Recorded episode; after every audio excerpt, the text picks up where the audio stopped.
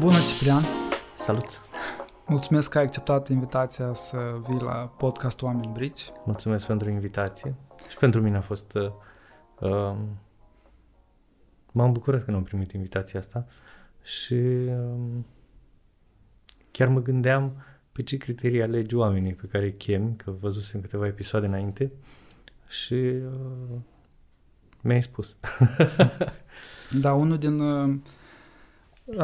din criteriile pe care le mai folosesc este să mă uit la oamenii care creează conținut local în Iași. Tu ai podcastul Leaders are Readers. Am urmărit aproape toate episoadele. Mulțumesc. Și asta la fel e un motiv important că faci podcastul, că îți oferi din timpul tău ca să dai mai departe ce înveți. Eu îl fac și dintr-un motiv egoist. Ziceam că eu am inițiat podcastul ăsta pentru că n-aveam cu cine să discut despre cărți. Dar e și un fel de a oferi, sper că e valoros pentru ceilalți și în felul ăsta e un fel de a oferi înapoi, dar la început l-am făcut din rațiuni egoiste. Trag de mine să-l continui, da, e concentrat așa pe oamenii din Iași și eu mi-am scris și pe profilul meu de LinkedIn Ieșean. Pentru că am avut ocazia să plec din Iași de mai multe ori în București.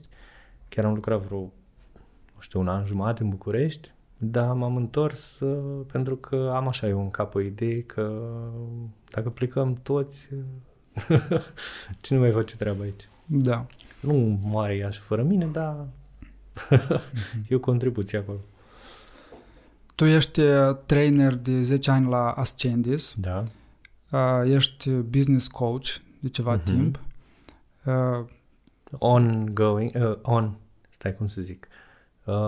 În pregătire continuă.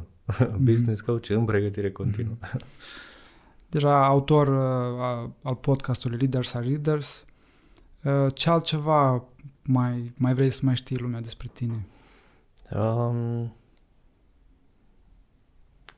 Citesc mult și asta e și rațiunea pentru care am început podcastul și ce mi-ar plăcea mie ar fi să, și asta e obiectivul podcastului meu, e să încurajez pe ceilalți să citească. Și eu am mai avut niște idei așa năstrușnice, să-mi fac o librărie altfel, mai am o idee și vreau să încep din toamnă să fac review-uri la cărți. Da, asta cere foarte mult timp și asta n-am. Dar cred că asta e, ideea principală, în afară de ceea ce fac profesional, că aș vrea să încurajez pe ceilalți să citească mai mult și să împărtășească ideile astea din cărți odată și să ne mai schimbăm părerile. Că ceea ce observ e că de multe ori avem idei fixe și mai mult...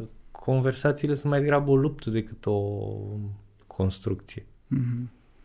Și observ foarte mult în unele din podcasturile pe care le ascult că se întâmplă asta, da. Dar prea rar și oamenii ies la un alt nivel. Și aș vrea să fim mai mulți la nivelul ăla și să fim deschiși la ideile celorlalți și să zicem mai des că da...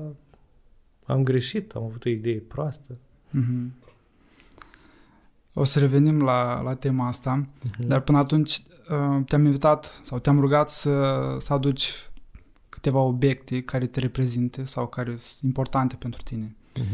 Poți să mi le prezinți, te rog? Aș începe cu căștile, da. Pentru că reprezintă două lucruri. În primul rând, muzica. Mie îmi place foarte mult să ascult muzică. Sunt fan Pink Floyd până la moarte și de la Pink Floyd m-am dus spre rock mai agresiv și acum ascult preponderent death metal progresiv, mai cu growl, cu urlat așa, foarte agresiv. Și mie muzica asta îmi dă foarte multă energie, mă încarcă și ascult toată muzică, îmi pun căștile în urechi, când e liniște, întuneric și ascult câte un album. Eu sunt om de album, nu de single-uri, nu de Spotify, îmi cumpăr albumele întregi și le ascult de la un capăt la altul. Și mai nou reprezintă două lucruri, căștile, de vreo 2 ani de zile ascult podcasturi, 3, cred că mai mult. Am început cu Marius Chivu, All You Can Read, avea un interviu cu scriitori și m-am dus spre Sam Harris și o grămadă de alte podcasturi de știință. You Are Not So Smart e un alt podcast care îmi place mie foarte mult, Knowledge Project, Harvard Business Review, alea de la TED, pentru că atunci când merg cu mașina, mi se pare că pierd vremea și acum îmi fac un playlist, știu, dacă am 6 ore până la București, am lista asigurată și înveți lucruri noi în felul ăsta. Și de când ascult podcasturi, mi s-a lărgit și orizontul referitor la cărțile pe care le citesc. Adică am descoperit autori noi, invitația din podcasturi și am descoperit o grămadă de autori noi, de care nu știam. Al doilea obiect pe care l-am adus e cartea lui Kahneman, Thinking Fast and Slow, pe care o aveți și voi în bibliotecă. Da. E un manual, un textbook, adică e greu de citit cartea asta. Da. Eu am citit-o de 2 ore, a 2 ore cu creionul în mână. Tot n-am citit-o cum trebuie, cred. E cel mai citat dintre autorii din toate cărțile. Din ce am citit eu anul ăsta, cred că e cel mai citat autor, by far. Da. Și e influențat pe majoritatea dintre ei. Experimentele lui sunt descrise în alte cărți și asta m-a îndrumat în ultima perioadă spre domeniul ăsta al gândirii critice, care îmi place foarte mult. Suntem la furat complet, nici nu știm ce-i cu noi. Da. Dar îmi place și ce zice Kahneman într-unul dintre interviurile lui, că îl întreabă, cred că Sam Harris, și acum ești mai bun din punctul ăsta de vedere? Nu. Adică conștientizăm, dar tot le facem pentru că e natura umană. Și cred că dată fiind și formarea mea de medic și nevoia mea de dovezi, în ultima perioadă citesc foarte mult știință. Majoritatea, adică împart cărțile pe care le citesc în 2 segmente, cam 50-50, jumătate sunt cărți de știință și business și jumătate sunt cărți sunt beletristică, plăcerile mele, așa doar, just for fun, ca să mă delectez și eu cu cărți, de altfel. Și din cărțile de beletristică, care cartea care îți vine în minte acum, din ultima perioadă? Acum cred că Patria, cred că a fost cartea anului 2020 la mine, Patria de Aramburu. E foarte mișto scrisă, are ea, nu știu, 700-800 de pagini, dar o citești pe nărăsuflate. Foarte bun scriitorul, scrie în multiple planuri, are perspective ale diferitor personaje în același timp și până te prinzi cum funcționează cartea durează un pic, dar altfel e genial. E și un film pe HBO, miniserie, dar nu m-am uitat încă, cred că o să rămân dezamăgit. Și mai citesc, îmi place în ultima vreme Elif Shafak.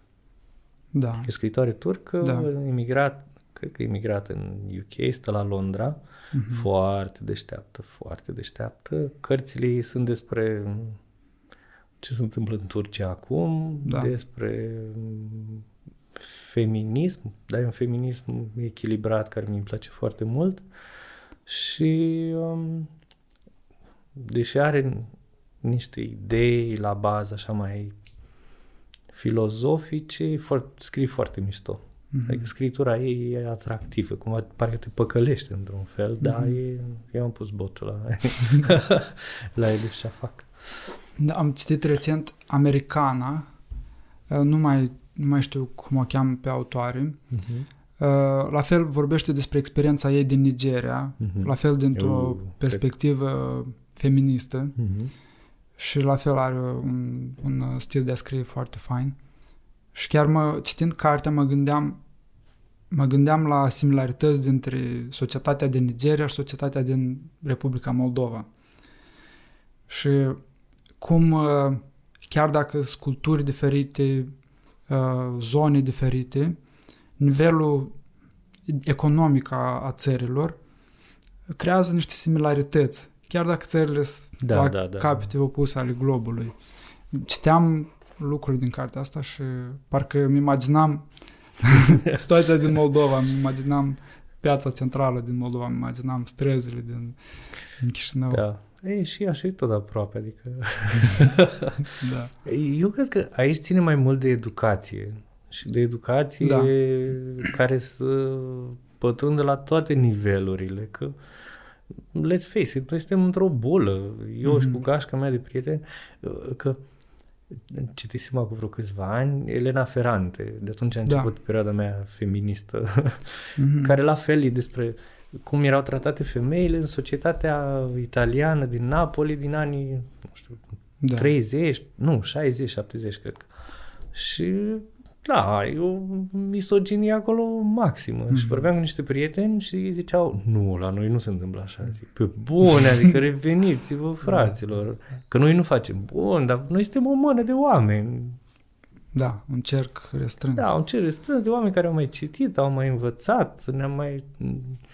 spus unii altora niște lucruri, dar așa, în modul general, e groaznic. Da, am avut și eu o perioadă, am citit, cred că 4-5 cărți la rând de autoare femei. Am citit Acolo unde cântă Raci, Delia Owens, am citit The Biggest Bluff, Maria Konikova, Americana, și am mai citit Zuleiha deschide ochii. Așa, și era, citind cărțile astea, și cumva, nu direct, dar erau teme feministe, să spunem așa. Parcă înțelegeam mai bine femeile, natura feminină, și m-a ajutat și să relaționez mai bine cu femeile din jur. Cititul e un mod de autoeducare foarte... Și de a vedea perspectiva altora așa, profund. Profund, da. Adică când zic feminist...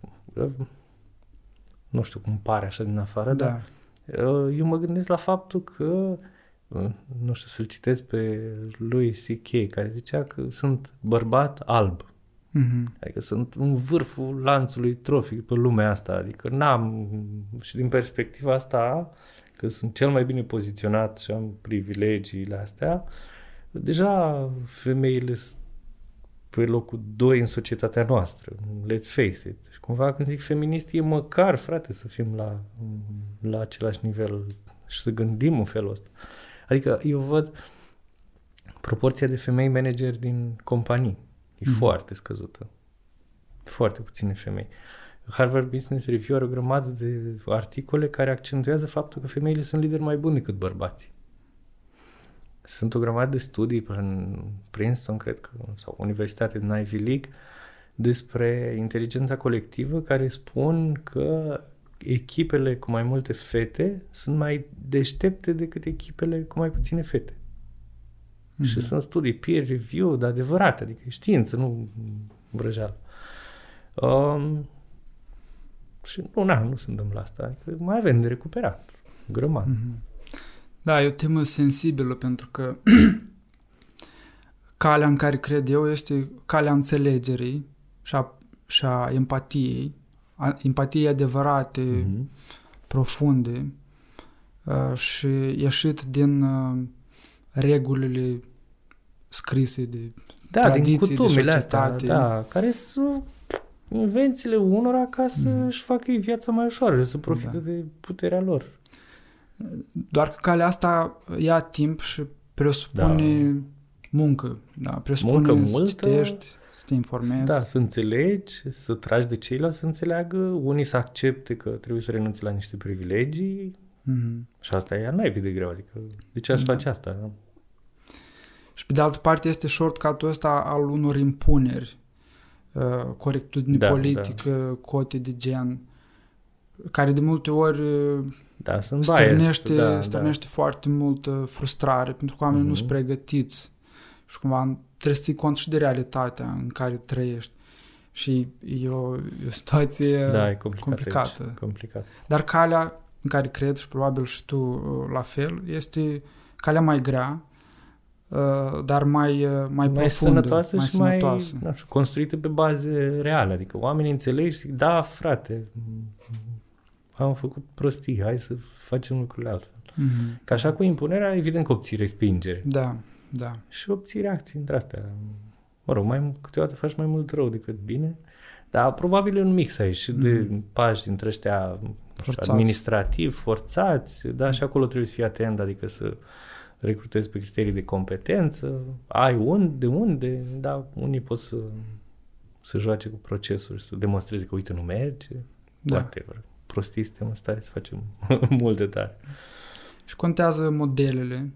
Uite, în Republica Moldova avem acum pe Maia Sandu, președintă. Beton. Nou prim-ministru este la fel o femeie, Natalia Gavriliță. Ambele cu studii la Harvard, ambele foarte pregătite, foarte competente. Și asta contează extrem de mult. Societatea să aibă modele de femei care reușesc pe cont propriu.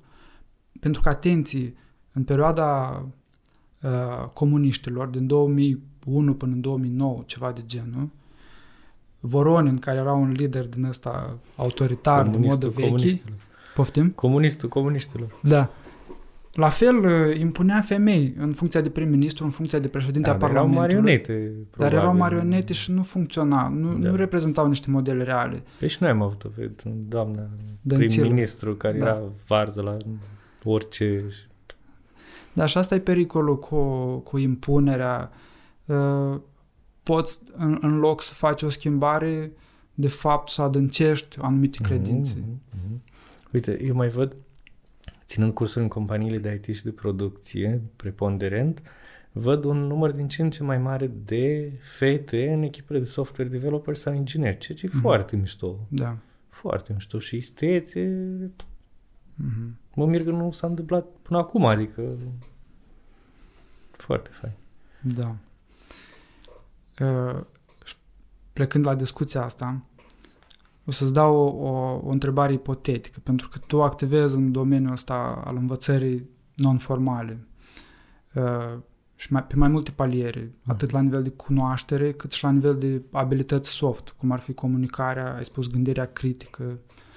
Și dacă ai avea așa o baghetă magică și peste noapte, ai putea să le dai oamenilor din Iași o abilitate. Și abilitatea asta să facă comunitatea noastră mai bună. Care ar fi, care ar fi abilitatea asta? Comunicarea asertivă. Adică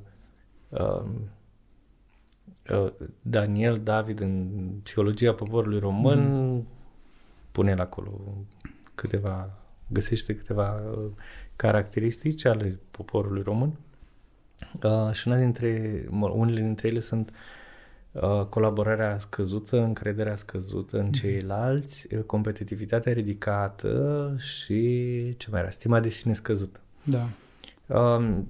Și noi avem în general tendința asta de a fi pasiv, de a accepta lucruri de la ceilalți și de a nu ne apăra drepturile, valorile, interesele. Și am fost educați să zicem, stai liniștit, nu te băga în seamă, dar cine ești tu să comentezi? Și cred că pierdem foarte mult din asta. Adică e un mix aici între noi, avem stimă de sine scăzută, încercăm să compensăm demonstrând că suntem buni și suntem foarte competitivi și ca să ieșim noi în față, cooperarea e scăzută, foarte strâns legată toate caracteristicile astea demonstrate de Daniel David. Plecând de aici, avem câteodată, suntem pasivi cu tendința de a fi câteodată agresivi raportat la ceilalți și nu găsim echilibrul ăsta care vine din educație. Și eu am tendințe pasive mari, care le văd venind din spate, așa, din educație. Eu trag de mine să fiu asertiv permanent, adică e un efort continuu, îmi spun, zi, nu accepta, gândește-te cum faci. Asta cred că ne-ar ajuta foarte mult. Și se vede diferența asta și în comunicare interculturală. Lucrăm cu clienți din Germania, State, UK, Olanda, care sunt foarte asertivi și avem de pierdut aici, pentru că noi ne dăm un pas în spate în comunicarea cu ei. Da. Și noi nu spunem ce vrem, nu avem curaj să dăm feedback celorlalți. O grămadă de tare care vin de aici din tendința asta noastră de a fi pasivi și devenim agresivi când ni se umple paharul. Și așa, ba așa, nu găsim echilibru, care trebuie învățat. Ne ducem spre extreme. Da, da. Fie nu spunem nimic, fie reacționăm violent. Da. Da, și echilibrul ăsta, și asta cred că ar duce în timp și la o creștere a stimei de sine la un nivel sănătos. Noi zicea Daniel David că și 68% dintre români au nivelul de stimă de sine sub media din Statele Unite. Suntem jos. Da. Da. Deci asta, comunicarea asertivă, eu aș face asta din, nu știu, clasa 5-a. Și ce presupune comunicarea asertivă? Ce presupune înseamnă? Să te poziționezi la nivelul eu sunt ok, tu ești ok, să pleci de la premiza asta, să pleci de la premiza că celălalt e ok și dacă a spus ceva care te deranjează, asta vine mai degrabă dintr-o neînțelegere, nu din faptul că el e agresiv față de tine. Și în relația asta totul se reglează de aici, de la premiza asta că eu sunt ok, tu ești ok. Că am dreptul să spun ce-mi doresc, că dacă ceva nu-mi convine să spun, dacă vreau ceva să cer, să spun nu, să-mi exprim emoțiile, astfel încât celălalt să înțeleagă care e impactul acțiunilor lui asupra mea. Și în plus îmi dau seama că ceea ce fac eu are impact asupra celuilalt și celălalt răspunde și sub imboldul acțiunii mele. Că suntem responsabili de parțial, evident, și de reacțiile celorlalți. Da. Da, eu sunt ok, tu ești ok, e o atitudine. E foarte greu să-l faci pe un om, pur și simplu să-l înveți că așa, astea sunt pașii pentru a comunica asertiv. Păi da, da, dar asta pleacă de la a-ți învăța copilul să-și exprime părerea, de la recunoaște în fața lui că da, am greșit și tu ai dreptate, de la a-l întreba ce vrei, spune-mi ce-ți dorești tu, cum vezi tu asta, de la încuraja să vorbească deschis cu ceilalți. Noi punem foarte multe frâne și eu îmi dau seama că în relații cu copiii mei au niște comportamente dintre astea automate moștenite de la părinți și când îmi dau seama îmi vine să-mi trag una. Dar mă rog, cum mă gândesc că măcar bine că îmi dau seama și corectez. Da, da, asta e important. Chiar dacă se întâmplă, să poți să corectezi ulterior. Da, adică mai ai niște vârfuri de comportamente aiurea, dar să le conștientizezi, să te oprești, să-ți ceri scuze, uitând în ochii lui, am greșit, am făcut o tâmpenie, nu mai vreau să fac asta. Și acum fac o conexiune în cap. Avem noi acum și tendința asta de a-i supraproteja pe copii, sunt în medii extrem de safe, adică eu în clasa 1, pe mine m-a dus maică-mea 2 ori la școală și după aia m-am dus singur. Acum ne ducem toți copiii la școală. Bine, lucrurile s-au schimbat, obviously, dar tot avem tendința asta să fim supraprotectivi. Și când copiii își cer autonomie, cred că avem tendința să nu le-o dăm. Și iarăși o luptă aici între vreau să fii safe versus mai câștigă încredere în tine și în autonomie.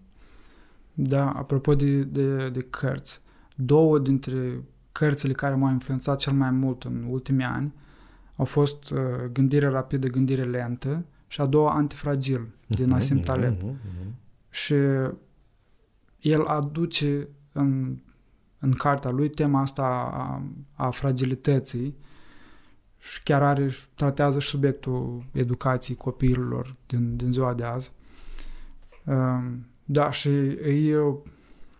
nu e simplu să găsești un echilibru între a oferi siguranță și în același timp a oferi autonomie și libertatea asta de a învăța singur și de a vedea singur că pot să se descurce, să fie streetwise.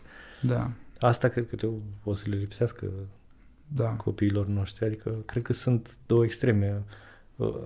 aia de care n-are grijă nimeni, copiii, da. Și învață niște lucruri, sunt streetwise, dar s-ar putea să învețe și prostii, să preia niște valori de aiurea de unde le iau ei, versus ăștia ai noștri, ai mei, pe care îi protejăm prea mult și au niște valori ok din punctul meu de vedere, dar s-ar putea să nu se descurce singuri. Și asta e o dilemă mare pentru mine. Da. Am mai spus asta într-un podcast, dar e o metaforă bună. Am fost la Purcari, la Vineria Purcari, și turul acolo începe cu o viță de vie înrămată și ghidul explică că un vin bun se obține dintr-o viță de vie care a suferit, care a fost lăsată în baza naturii, așa cum nu a fost protejată. Și e foarte important solul, acolo e baza de siguranță, că dacă n-ai un sol bun, nu ai cum să ai un vin bun, dar mai departe lași vița de vie să sufere și vinul bun iese dintr-o... Dar oare chiar se întâmplă sau e doar așa un pic de poveste la început de tur? Adică eu știu că vinurile astea bune, odată rupi chiar ciorchini, să lași numai câțiva ciorchini pe o viță ca să strângă numai aia, aroma, le stropezi cu toate chestiile, adică... Da, dar e bună metafora asta, adică... Nu știu, dar e o metaforă, dar mi-a plăcut pentru că eram după lectura Antifragil și cumva confirma teoria lui Nassim Taleb. Da, mișto...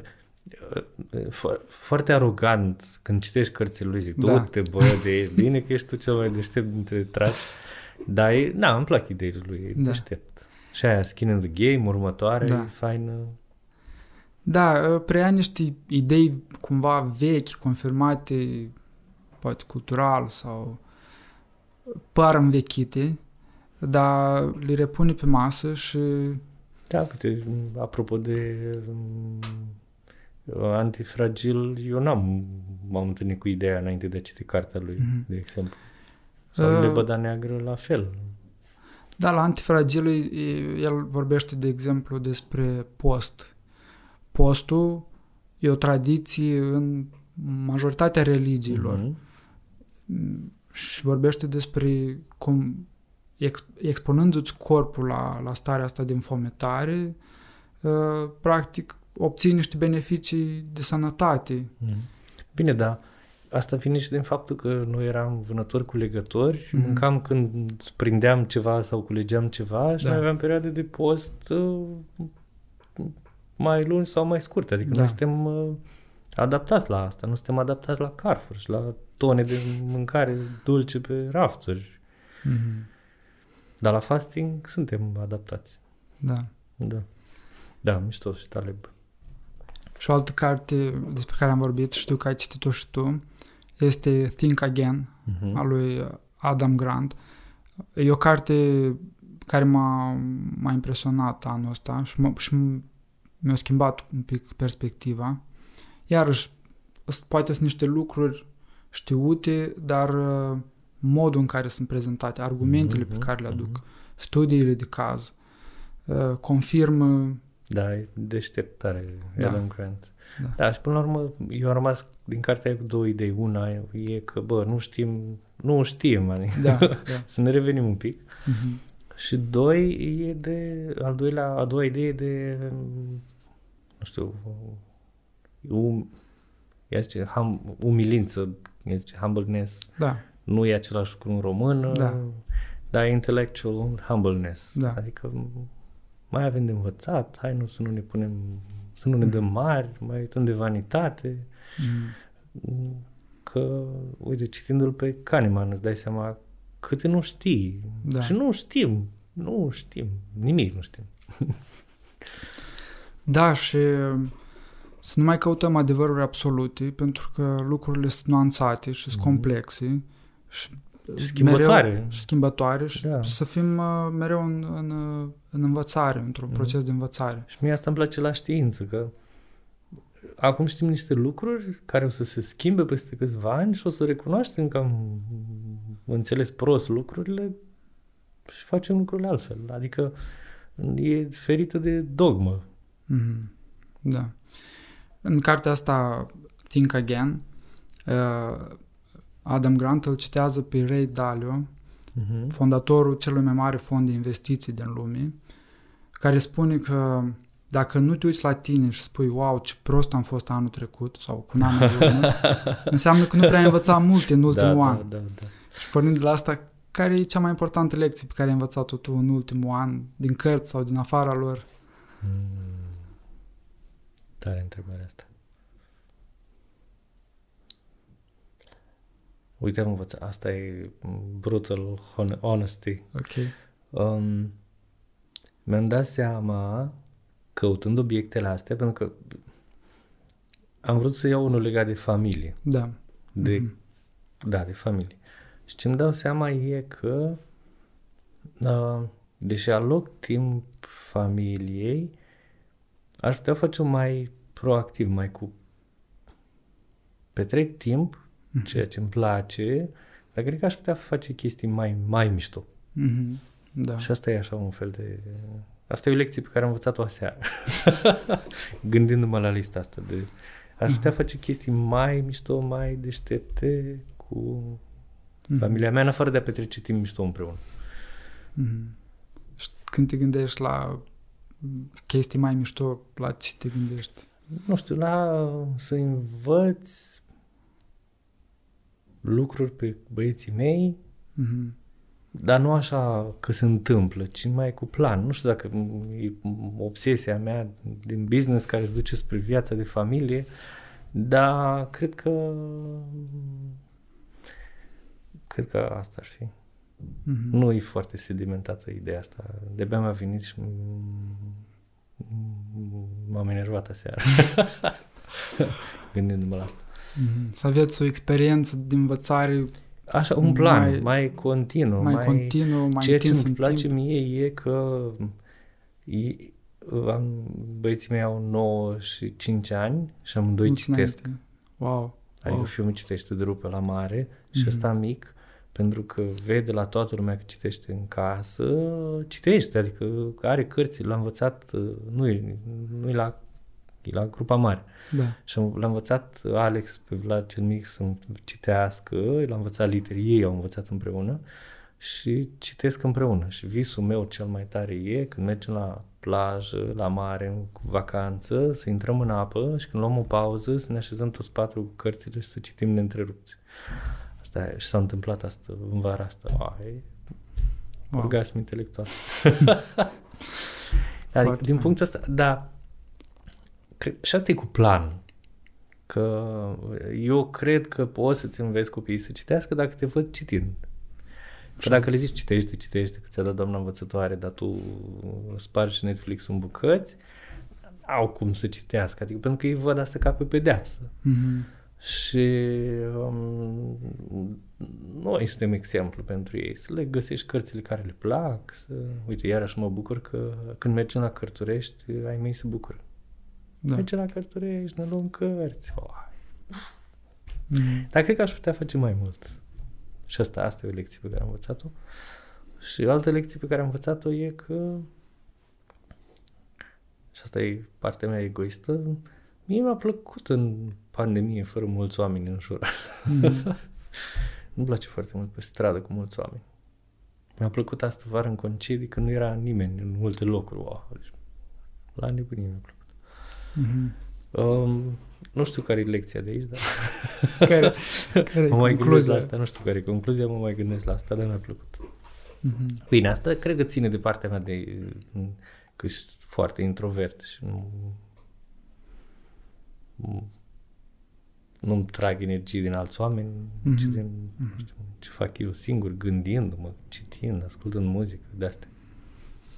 A fost un moment de reset, până la urmă, pentru mine și pentru alții pe care îi cunosc, un moment de reset fain, pentru că fiind în nebunia asta, în rutină zilnică, și lucrurile erau așa cum erau și păreau că așa o să fie tot timpul. Forever, da.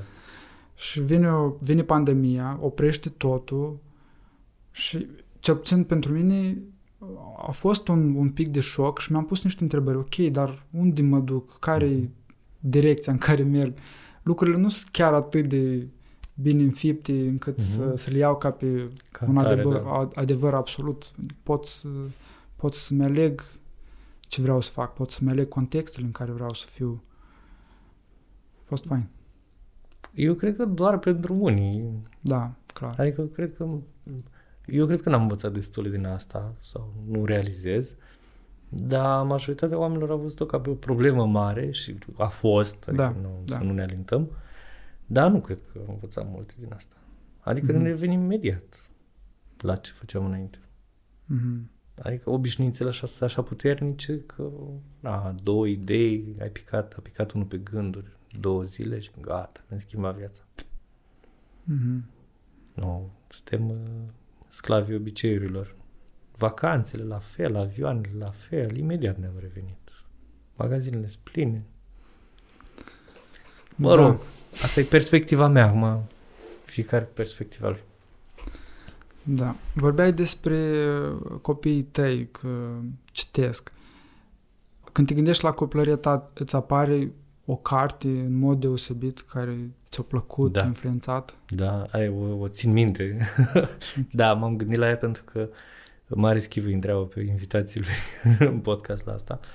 Și o carte de Jules Verne, care cred că se cheamă ceva Prechindelul sau ceva, care e despre un copil, nu mai țin minte ideile generale, care are o grămadă de probleme, cum era pe vremea aia, fără părinți, sărăcie, și e un fel de antreprenor. Da. Și începe să facă lucruri, face business, se descurcă, nu mai știu, dar asta era ideea, că ia uite cum s-a descurcat singur și uite ce mișto a ajuns fiind antreprenor. Aia mi-a rămas în cap așa, cartea aia. Da, asta e, clar. Și atunci citeam mult. Am fost ocelar. Și cum de-ai făcut medicină? Dacă asta a fost una din cărțile care te-au marcat și ideea asta de a fi antreprenor, pe care ai regăsit-o ulterior și te-ai simțit mult mai bine într-un rol de antreprenor, cum de-a venit ideea de a face medicină? Cred că a fost ideea asta de a ajuta pe ceilalți, cumva, dar fără să o gândesc așa. Dar cred că n-a fost...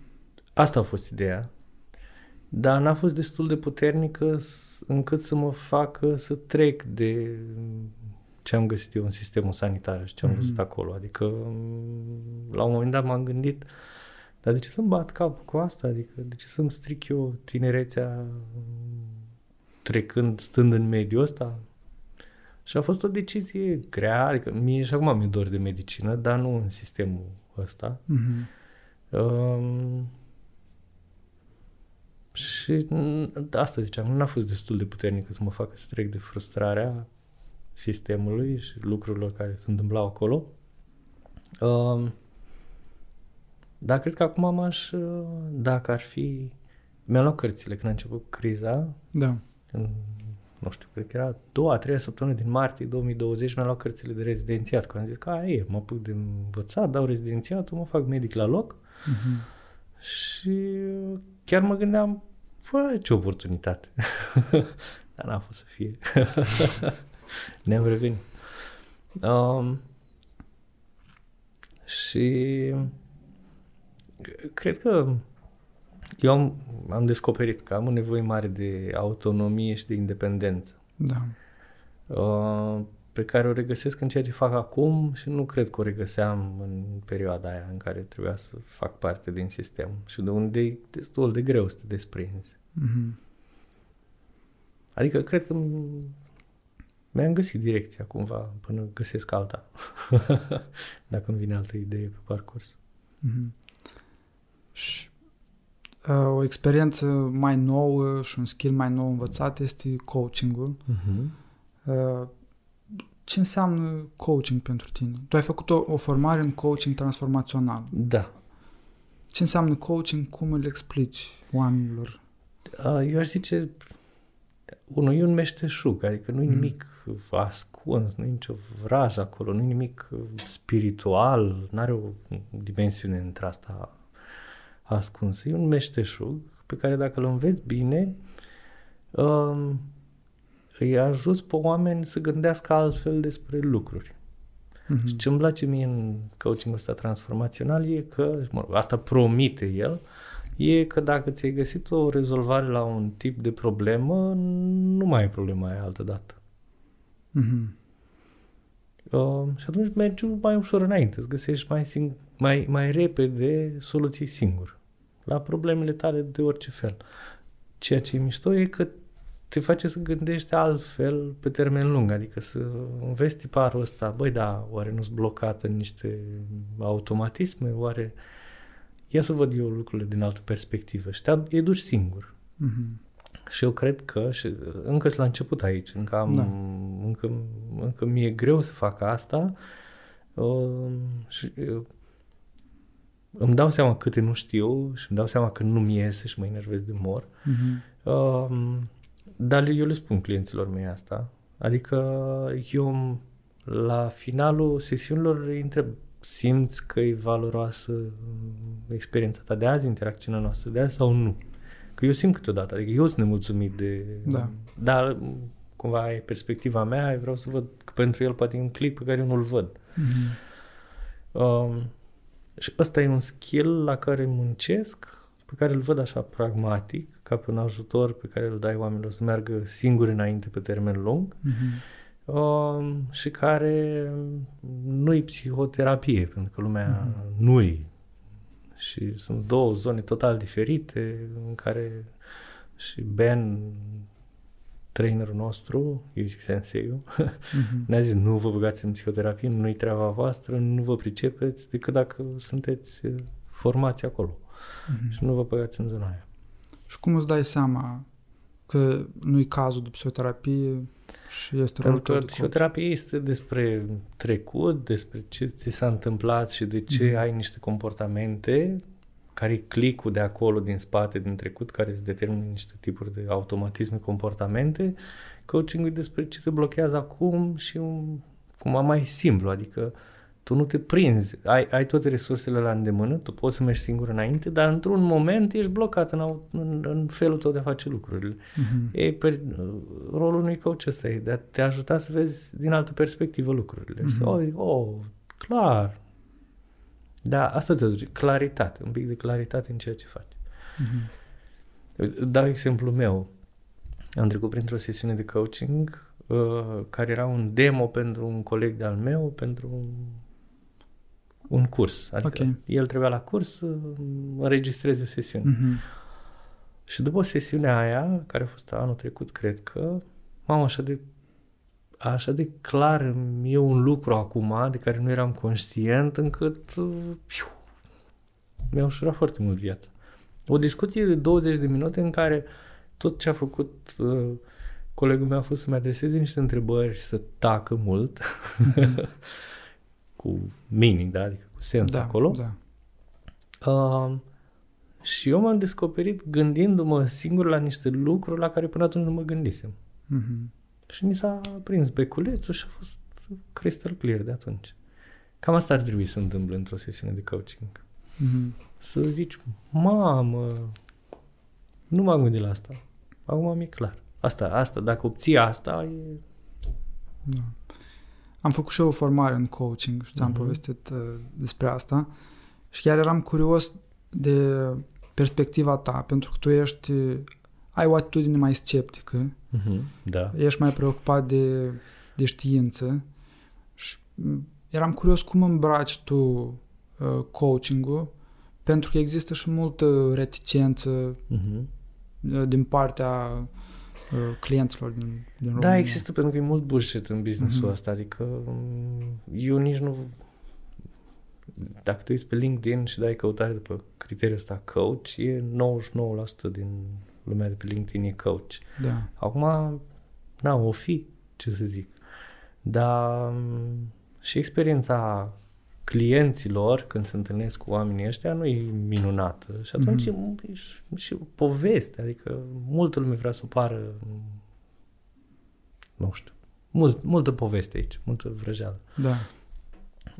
Și eu am intrat în domeniul ăsta sceptic, Adică de-aia am citit mult și cartea lui Whitmore, Coaching pentru Performanță, da, și metodologia Grow, care e pragmatică, business-oriented, goal-oriented, e foarte simplă și am zis, ok, cumpăr asta. Da.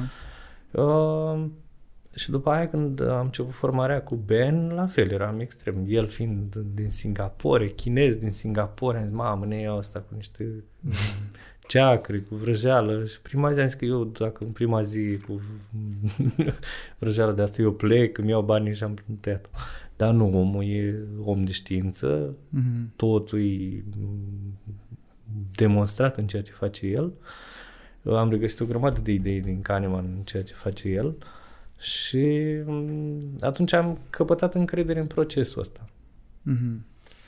Dar mai e mult până să se clarifice lucrurile astea și, pe de altă parte, mulți dintre managerii pe care îi cunosc fac coaching fără să știe să facă coaching. Pentru că au observat că adresând întrebări și făcându-i pe ceilalți să gândească singuri, le dau mai multă autonomie și învață să dezvolte și să învețe lucruri noi. Adică n-a descoperit roata nimeni acum, recent. Asta e când știm să vorbim, probabil, coaching-ul ăsta. Acum e o modă cu el. Da, da. Dar eu așa văd, e un meșteșug pe care îl înveți, te ajută să-l înveți bine, te ajută să-ți dea cineva feedback, să zică că ești pe câmpii, vezi că acolo nu ești bine și faci prostii. Da. Dar eu am o vorbă, mă rog, învățată într-o sesiune de descoperit împreună într-un training. Cel mai prost lucru pe care îl poți face într-o sesiune de coaching e să-i dai unui om unui sfat pe care să nu-l accepte. Adică mai rău de atât nu poți să faci. Da, da, așa că suntem safe. Adică primul non-nocere e respect așa aici. Ce te-a făcut să începi tranziția asta, sau poate nu e o tranziție completă, de la training la coaching? Eu încă sunt adică din ceea ce fac eu, nu știu, 95% încă e training. Ok.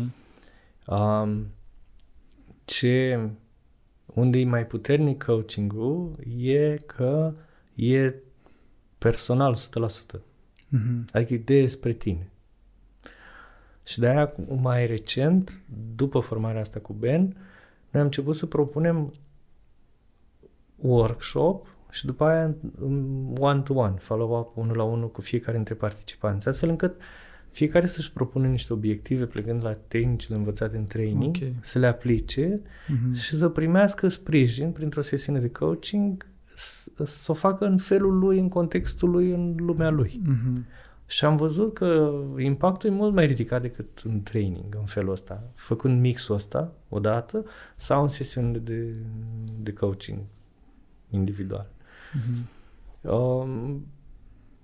Pe termen lung cred că adică eu visez la o aplicație care să fie atât de deșteaptă încât să te ajute să faci coaching singur cu aplicația. Dar e extrem de complicat, pentru că îți trebuie un artificial intelligence acolo care să înțeleagă niște nuanțe. Da. Dar cred că e doable. În câțiva ani cred că se întâmplă și asta. Pentru că e mult mai eficace coaching-ul decât training-ul în a schimba obiceiurile oamenilor. Dar e foarte costisitor, pentru că e unul la unul, nu e one to many, durează mai mult cumva dacă te gândești cât... De fapt, totul ține de costuri până la urmă, adică cât mă costă să am niște sesiuni de coaching cu un om versus 10 oameni într-o sală care discută despre niște lucruri. Dar eu de atunci m-am transformat și în training folosesc foarte mult întrebările, mult. Like, nu știu, cred că 80%. Adică îmi propun să nu dau conceptele, ci să le descoperim împreună. Că e mult mai, se duce mult mai repede, rămâne mult mai bine în mintea omului decât dacă eu pui pe tavă, arăți un slide și vorbești de un slide. Ai o întrebare de coaching puternică, preferată? Nu. Le am în cap așa, dar n-am niciuna preferată și nici n-aș zice una acum, pentru că E din context. Adică dacă nu ești acolo și vii tu cu lista ta de întrebări și încerci să faci matching între ce a zis omul și întrebarea mea, nu, n-am. Adică cred, asta e convingerea mea. Că, și asta e greu în coaching, să fii acolo 110% pentru celălalt fără să intervii tu. Și reacția ta, intervenția ta să fie bazată 100% pe ce face clientul, nu pe ce e în capul tău. Și asta e al naibii de greu. Adică Ben zice, tu într-o sesiune de coaching n-ar trebui să ai nimic în cap, adică să fii blank total. Da. Blank. Asculți. Prinzi nuanțe, prinzi cuvinte cheie, elimini noise-ul de ideile esențiale și construiești pe ideile esențiale. Și e un lanț așa care, dacă câteodată ți iese perfect și zici, mamă, ce mi-a ieșit? Da. Și ți iese atunci când e sclipirea în ochii clientului. Zice, la asta nu m-am gândit. E așa o satisfacție mare când obții asta, e incredibil. Da. Cumva pescuiești cuvintele cheie puternice, care dar cuvintele clientului, nu-i pui tu cuvinte. Așa. Și în modul ăsta îi oglindești. Uite, ai spus asta. Când ai spus asta, la ce te gândești? Îți apare. Da. Că noi le zicem, dar nu le conștientizăm. Da. De multe ori s-a ascuns printr-o poveste întreagă. Așa, și mult content acolo, dar care nu-i valoros. Adică e o poveste, dar două cuvinte de acolo te fac să ping, alea sunt. Și mai ales când ți le spune altcineva, le auzi de la altcineva și e un alt impact. Eu am spus asta? Da. Wow, orice. Ce am vrut să spun? Da. Da, de-aia cred că o să mai doresc un pic până când o să fie o aplicație de coaching. Da, cum ai spus tu, e un meșteșug și poate uneori e și o artă. Pentru că tu ești pasionat de muzică, ești pasionat de romane, de ficțiune. Acolo e o artă, nu e o știință, e o artă. Și noi, ca oameni, avem pe lângă partea asta științifică, unde avem cunoaștere, avem informații, avem și partea asta emoțională în care creăm niște stări, creăm niște senzații. Ce înseamnă muzica sau ficțiunea? E acolo ca să te bagi într-o anumită stare, ca să creezi anumite emoții, anumite senzații. Da, eu am fost la un curs de creative writing cu Marius Chivu. Da. Așa de curiozitate că l-am auzit vorbind cu atâția scriitori. Și am fost la aproape toate sesiunile de curs, dar am descoperit că n-am așa nu mor dacă nu scriu, adică mi-ar plăcea, dar nu e, adică trebuie să aloci o grămadă de timp, trebuie să ai de spus lucruri și, nu știu, mi se pare că supraviețuiește lumea și fără cărțile mele. Și prefer atunci postura asta de cititor. Da, cred că mai degrabă m-aș duce la muzică și aș zice că, și asta cred că fac și scriitorii, în romane sau în melodiile pe care le compun, îți reproduc o stare emoțională a lor din un anumit moment, pe care o redau folosind mijloacele astea și te invită să o, nu știu, să o trăiești, să o percepi, să o, nu știu, să o simți, poate simți, cred că ăsta e cuvântul potrivit. Da. În muzica asta pe care o ascult eu, death, metal, e multă furie acolo. Dar e furie dintre aia, dacă îi puteai sparge cu un ciocan mare așa. Toată mobila, care mie îmi place, frate, nu știu, îmi place emoția aia. Dar o simt, adică e apăsat, așa, e puternică și o simți, adică eu o simt, citesc așa cum o scriu ei și îmi place foarte mult. Adică mă regăsesc probabil în ea sau ceva de îmi place așa de mult. Da. De la ce vârstă ai început să asculți metal, rock? În 1991, când a apărut Black Album Metallica. Deci țin minte clar de la o colegă de clasă care mi-a zis adu-mi o casetă goală să te înregistrezi ceva care o să-ți placă foarte mult. Și de atunci, țin minte, Black Album, nu știam pe de rost, cu versuri, cu tot. Faci parte din identitatea ta, pentru că am văzut că ai inclus și tema muzicală de la podcast, tot cu rock. Da. După aia am început să ascult Pink Floyd pe niște viniluri. Shine on Your Crazy Diamond am ascultat-o, cred că de, nu știu, 100 de catralioane de ori și aș mai ascultam încă pe atâta. Da, îmi place. Am albume pe care le ascult, am niște bloguri pe care tot găsesc muzici noi. Le ascult, unele îmi plac, unele nu.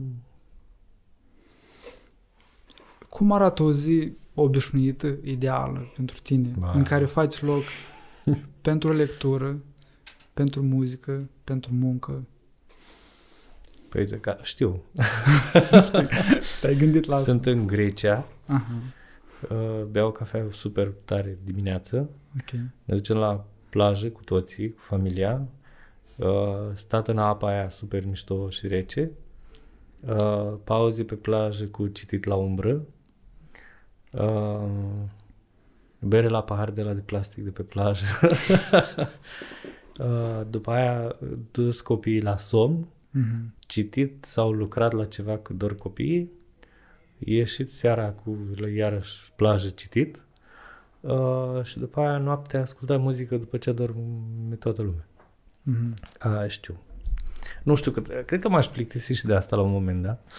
Că îmi place să muncesc, sunt un pic de workaholic, dar asta e ziua ideală, care îmbină cititul, familia și muzica. Așa, un blend.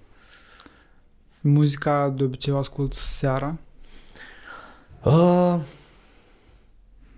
Da, adică ascultam în mașină, acum prefer podcasturile, ca să fac ceva mai valoros cu timpul. Mai ascult așa în background și îmi dau seama, dar nu sunt atent. O aud, dar nu o ascult, dar o țin minte și că atunci când ascult îmi dau seama că ia uite ce bine știu următoarea notă care urmează. Și ascult la căști, îmi fac timp seara sau în weekend îmi găsesc câte o oră când mă închid într-o cameră singur cu căștile pe urechi și ascult. Am vrut să-mi iau sisteme dintre-astea de audio, hi-fi, cu boxe, nu știu ce, dar am făcut un calcul cât ascult eu la boxe de fapt și na, într-o lună de zile nu știu dacă am o oră. Și atunci căștile îți baza. Da, și îmi place să ascult. Asta făceam când eram mic cu frate. Închideam noaptea, închideam lumina și puneam boxele pe jos și stăteam cu capul între boxe, el într-o parte, eu în alta și ascultam muzică și nu ziceam nimic, cât dura un album. Wow, și acum mi-aduc aminte cum ascultam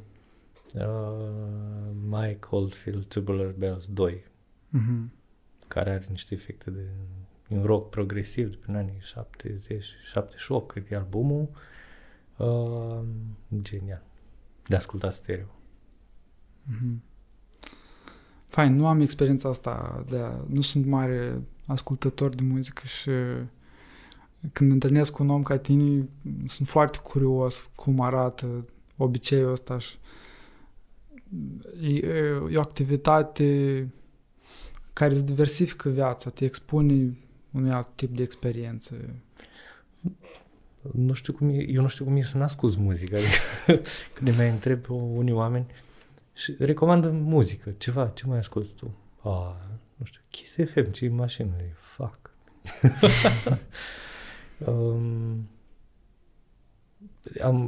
Citindu-l pe Murakami, am mai descoperit, sunt obsedați de Murakami ca și mine, care fac pe playlist-urile cu melodiile din câte o carte. Și l-am descoperit acum pe Eric Satie Gnosien. Sunt niște bucăți de e genial. Nu știam de el. Sau niște bucăți de Dvorak, cu niște trompetă și alămuri și nu, eu n-ascultam muzică. Ascultam când eram mic muzică clasică, mă mai duceam pe la filarmonică, dar nu neapărat era pasiunea vieții mele. Și acum am început să descoper muzica clasică prin Murakami, dar la fel prefer niște Gigi, niște heavy. Da, Murakami face și educație muzicală în cărțile lui. Are el ascultă muzică de rupe, adică el are tone de viniluri, jazz, cred că știi tot jazzul din lume și toată muzica clasică. Trebuie să stai cu telefonul, cu YouTube-ul și când citești o carte de Murakami. Pentru că ascultând piesa pe care o menționează, te duci în atmosferă. Da. Cred că mă gândeam citind că ar fi mișto să faci o carte sau un fel de carte care să combine chestiile astea, mirosuri, muzică, text. Da, mă, o să apară și de astea. Articole mai noi pe unele site-uri mai noi de jurnalism îmbină partea de text cu partea de poze, cu partea de audio. Da? Nu știu, da, sunt articole foarte faine. Să-mi dai și mie un link, că sunt curios. Există deja tendința asta de a combina mai multe forme de conținut. Da, mie nu prea-mi place să citesc electronic. Am cărți pe telefon, am cărți pe Kindle, am cărți fizice, dar nu se compară cu ținut cartea în mână, subliniat cu creionul pe ea. O să ne întoarcem un pic la activitatea ta profesională, de training, de coaching. Și tu în ultimii 10 ani ai acumulat destul sau multă cunoaștere despre mediul de afaceri din Iași. Dacă mâine ai avea cei mai influenți 10 lideri de business din Iași în sala de training pentru o zi întreagă, despre ce ai alege să le vorbești? Ce ți-ar plăcea să înveți? Probabil poți să te gândești și la unele figuri în topul ăsta. Mai multă grijă. De fapt, aș lua altfel. Văd ce funcționează, văd ce nu funcționează. Și văd că sunt o grămadă de companii orientate doar către obiective și care nu se uită la oameni. Și văd organizații care au grijă de oameni și care la naiba și ating și obiectivele. Și au și un climat fain în echipă. Și oamenilor le place să vină acolo și asta nu contrazice presiunea rezultatelor. Și cred că asta ne-ar ajuta pe mulți în rolurile noastre de manager să învățăm să fim mai atenți la oameni. Pentru că eu cred că middle managementul, că aici e buba, middle managementul nu o face că nu știe să o facă. Nu i-a învățat nimeni. Eu țin minte când am fost prima oară promovat ca manager, înțelegeam care e rolul meu, așa, operațional. Dar cum să te lipești de oameni, cum să afli care sunt nevoile lor, cum să-i încurajezi, cum să-i motivezi, cum să simți că au o problemă și să-i ajuți, asta cred că am învățat-o când am devenit eu trainer mai degrabă. Deci asta ar fi. Mai multă grijă către oameni și pregătirea middle managementului pentru a face lucrul ăsta. Văd diferența între companii care au preocuparea asta de a-și forma echipele de middle management și unde turnover-ul e scăzut, oamenii merg înainte, au rezultate bune și echipele unde totul e operațional. Și indicatorul ăsta e foarte puternic de turnover. Oamenii nu simt că aparțin, nu simt că au o relație, simt că e un birou unde vin să-mi fac treaba și am plecat. Și nu stau acolo. Și dacă unul nu stă, cumva, eu cred că pe termen lung înveți organizația, înveți echipa, înveți procesele, înveți clientul și n-ai cum să livrezi performanță într-un an. Nu știu, o fi domenii în care se poate, dar așa, în general, ai nevoie de ceva timp ca să devii performant într-un context. Ei, unii oameni n-apucă să facă asta, pentru că nu-i ține nimic acolo. Și aș zice că mai degrabă e rolul organizațiilor să facă asta decât al oamenilor. Că ești un junior, ai terminat, nu știu, Politehnica sau AC, te-ai dus într-o companie, ce fac eu? Aia, bagă. Nu-i de ajuns. Și ce organizații sau ce companii din Iași știi tu și au o cultură organizațională în care... Ok, lăudăm oameni, da? Lăudăm, da. Lăudăm.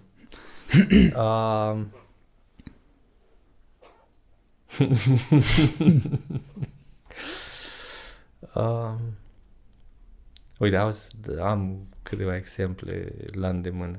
E o companie mică de care îmi place foarte... Dau două exemple. Okay. Companii mici. Da. Și una mare. X-Wiki. Da. E o echipă care îmi place tare, tare mult. Și care au o cultură uimitoare. Mhm. Și care vin un pic din... Adică am regăsit cultura lor uitându-mă la...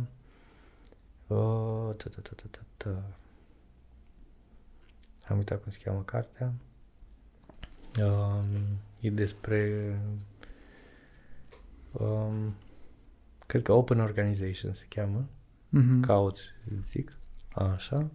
O altă echipă foarte faină e Digitalia. Mhm. O echipă care recrutează după valori.